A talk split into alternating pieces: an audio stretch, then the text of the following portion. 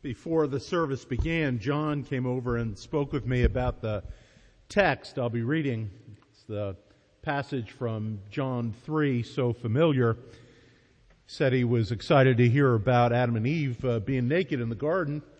And I reminded him that in my first church, I preached on this text and between services, my organist came up and said, you know, they might have been naked and unashamed, but I was clothed and uncomfortable.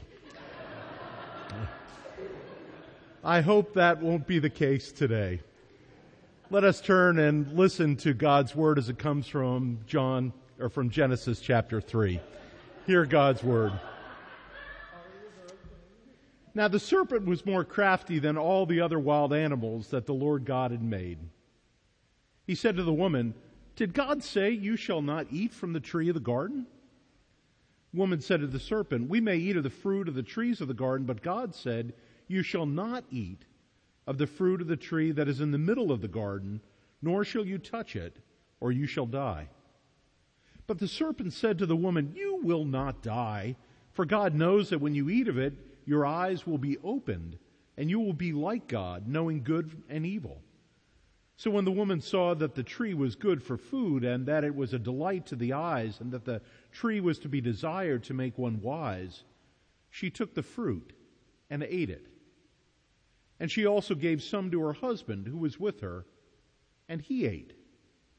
Then the eyes of both were opened, and they knew that they were naked, and they sewed fig leaves together to make loincloths for themselves. They heard the sound of the Lord God walking in the garden at the time of the evening breeze, and the man and his wife hid themselves from the presence of the Lord God among the trees of the garden. But the Lord God called to the man and said to him, Where are you? He said, I heard the sound of you in the garden, and I was afraid because I was naked and I hid myself. He said, Who told you that you were naked? Have you eaten from the tree which I commanded you not to eat? The man said, The woman whom you gave to me to be with me, she gave me the fruit from the tree, and I ate. And the Lord God said to the woman, What is this that you have done? The woman said, The serpent tricked me, and I ate. The Lord God said to the serpent, Because you have done this, cursed are you among all animals, and among all wild creatures. Upon your belly you shall go, and dust you shall eat, all the days of your life. I will put enmity between you and the woman, between your offspring and hers. He will strike your head, and you will strike his heel. The word of the Lord. Thanks be to God. In his marvelous book on biblical characters, Frederick Buechner writes this about Adam. He let the times fall to the carpet beside him. Was the usual recital, a new tax plan, the danger of oral contraceptives for women over 40, the mayor's special committee on child abuse. He posted his glasses back on his forehead and with the thumb and forefinger started to massage the loose flesh under his eyes. Through the club window, he could see a woman in slacks waiting for a bus, a boy with a ponytail walking a dog. Somebody had the TV on in the other room, and he could hear the rise and fall of canned laughter. He lit a cigarette and let the smoke drift out of his mouth without exhaling it. The city sky was turning brown with the approach of dusk. Then suddenly, as if it had only been yesterday, he remembered Eden.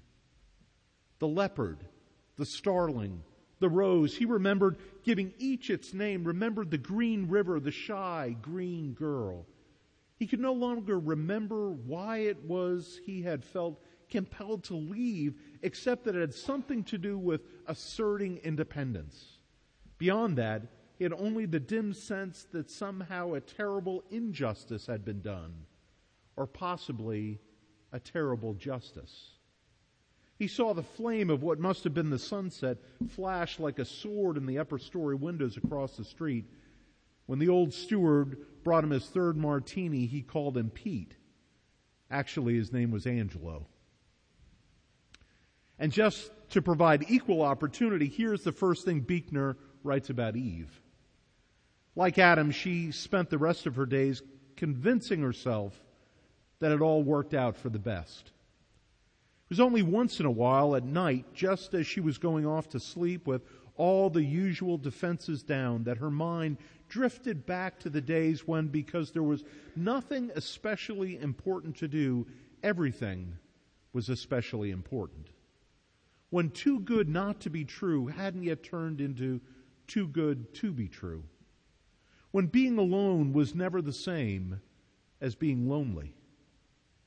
Then sad and beautiful dreams overtook her, which she would wake up from homesick for a home she could no longer even name. Homesick. Homesick for Eden. Have you ever been homesick? Homesick is the kid on the second night of summer camp lying in an unfamiliar cot, listening to the owls, longing for the security and protection of some place better known.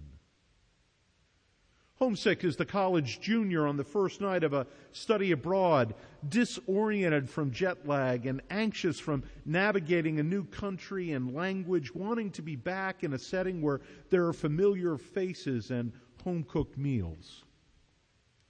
Homesick is the aging couple moving yet again, but this time from their own apartment into an assisted living unit viewing the photograph of their beautiful home and remembering all the years spent raising generations of family there. Homesick. We know how it feels. It's the risk of stepping out beyond the familiar landmarks, dependable relationships, and recognizable food. Remember back to a time when you felt it. I think we've all felt it this year when we try to define what new normal is. But chances are it's a glimmer of what it's like to be homesick for the Garden of Eden. Reflecting on the passage, my friend Bill Carter notes, most of the time that we remember Adam and Eve, we recall the forbidden fruit, the talking snake, the taking of what they were told not to take, the hiding, the blaming. But frankly, the Jews never spent much time revisiting that part of the story. They knew that they had already been expelled from Eden. Now they had to make their way in a world with the knowledge of good and evil. It was Elie Wiesel, the Holocaust survivor, who said that this is what makes human beings different from other animals. That we have the capacity to make moral choices. And we have to make the choices because it's no longer Eden where all the choices were made for us. Maybe, as some Jewish sages have suggested, Eden was never meant to be our long term home. After all, goes the reasoning, if God did not want us to have choices, then God would have implanted an obedience chip into our hardware. We would be good robots who always colored within the lines and always did what was respectable like the story that Bill Moyers tells. He says, My mother used to live, leave freshly baked sugar cookies right in the middle of the table, warm and inviting, but forbidden until supper was over. If she meant the temptation to test the discipline to build character, my brother and I often flunked. I think of this when I hear the story of the tree of the knowledge of good and evil in the Garden of Eden. Why didn't God place the forbidden fruit on the very top branch beyond the reach of innocence? The, the, truth is that we make choices all the time. Sometimes by animal impulse rather than logic or congruity or faithfulness.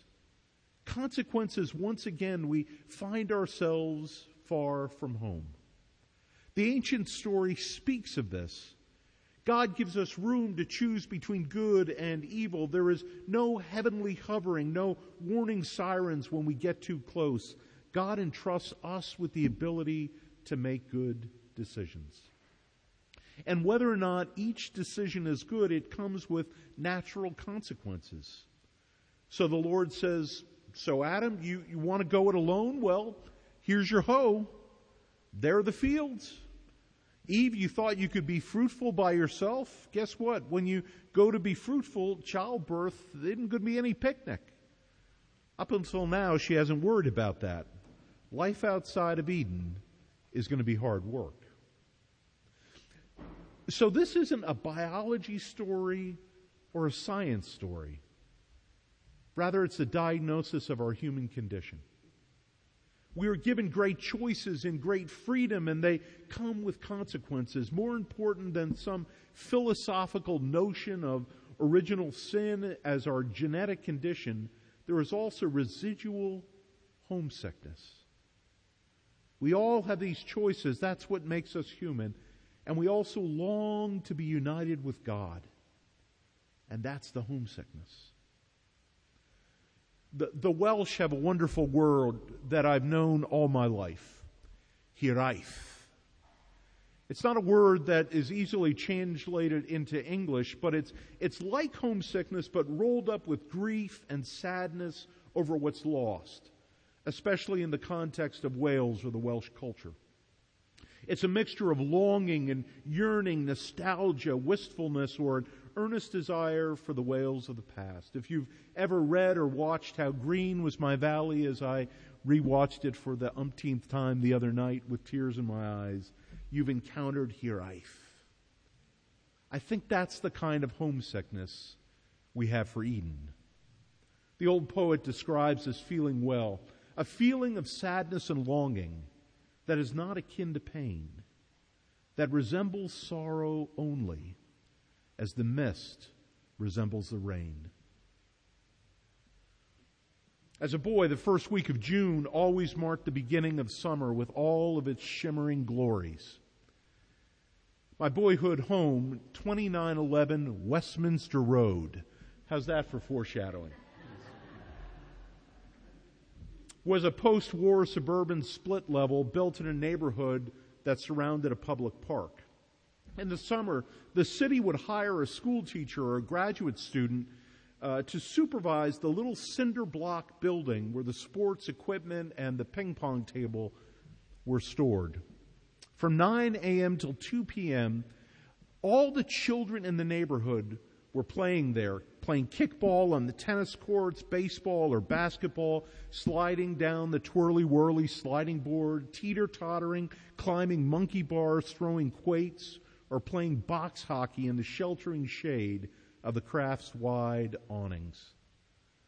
But the best game to play was hide and seek. You see, some days there were more than 50 of us there and we would spread out the, the, the boundaries were the park, which was about five acres. But an interesting thing happened. The longer the game went on, the more you wanted to be found.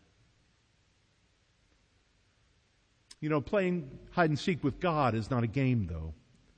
Rather, it's a sign that guilt and shame and distance have intruded into our first and fundamental relationship. Adam, where are you? is the great existential question of the Bible. One of his novels, the great Southern author Shelby Foote has a character named Dummy. And stranded on an island in the middle of the river, he muses, I, I, know where north is, I know where south is, I know where east is, I know where west is.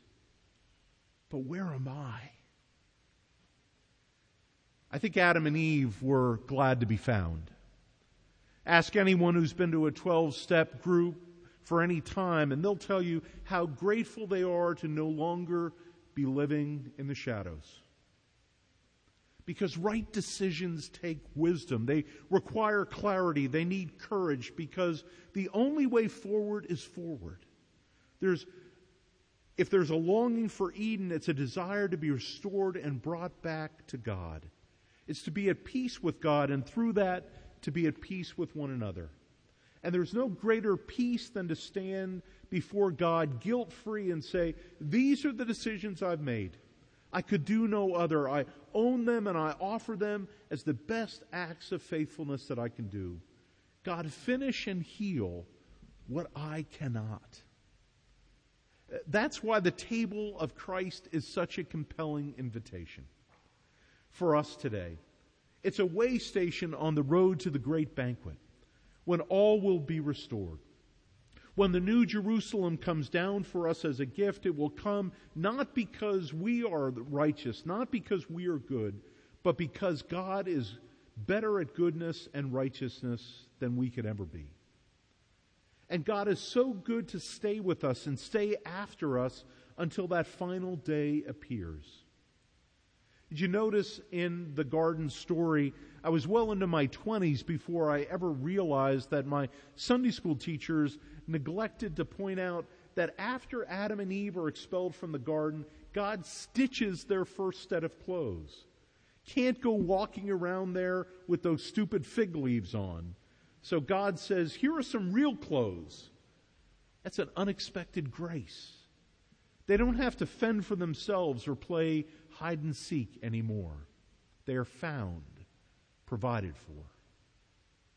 Then the grace continues through the ages as God keeps speaking, offering even more guidance after the first commandment is ignored. For we do not live by bread alone, but by the word that God still speaks. And I'll tell you the very last word that God speaks. Welcome home. The Lord be with you. Lord God, we do not ask for such wisdom as to become like you. We ask only for the wisdom to listen for your voice and to heed your teachings and to come to know the one who is your word incarnate, Jesus Christ, who feeds us at this table, who nurtures us in his love and grace, and who welcomes us home. Amen.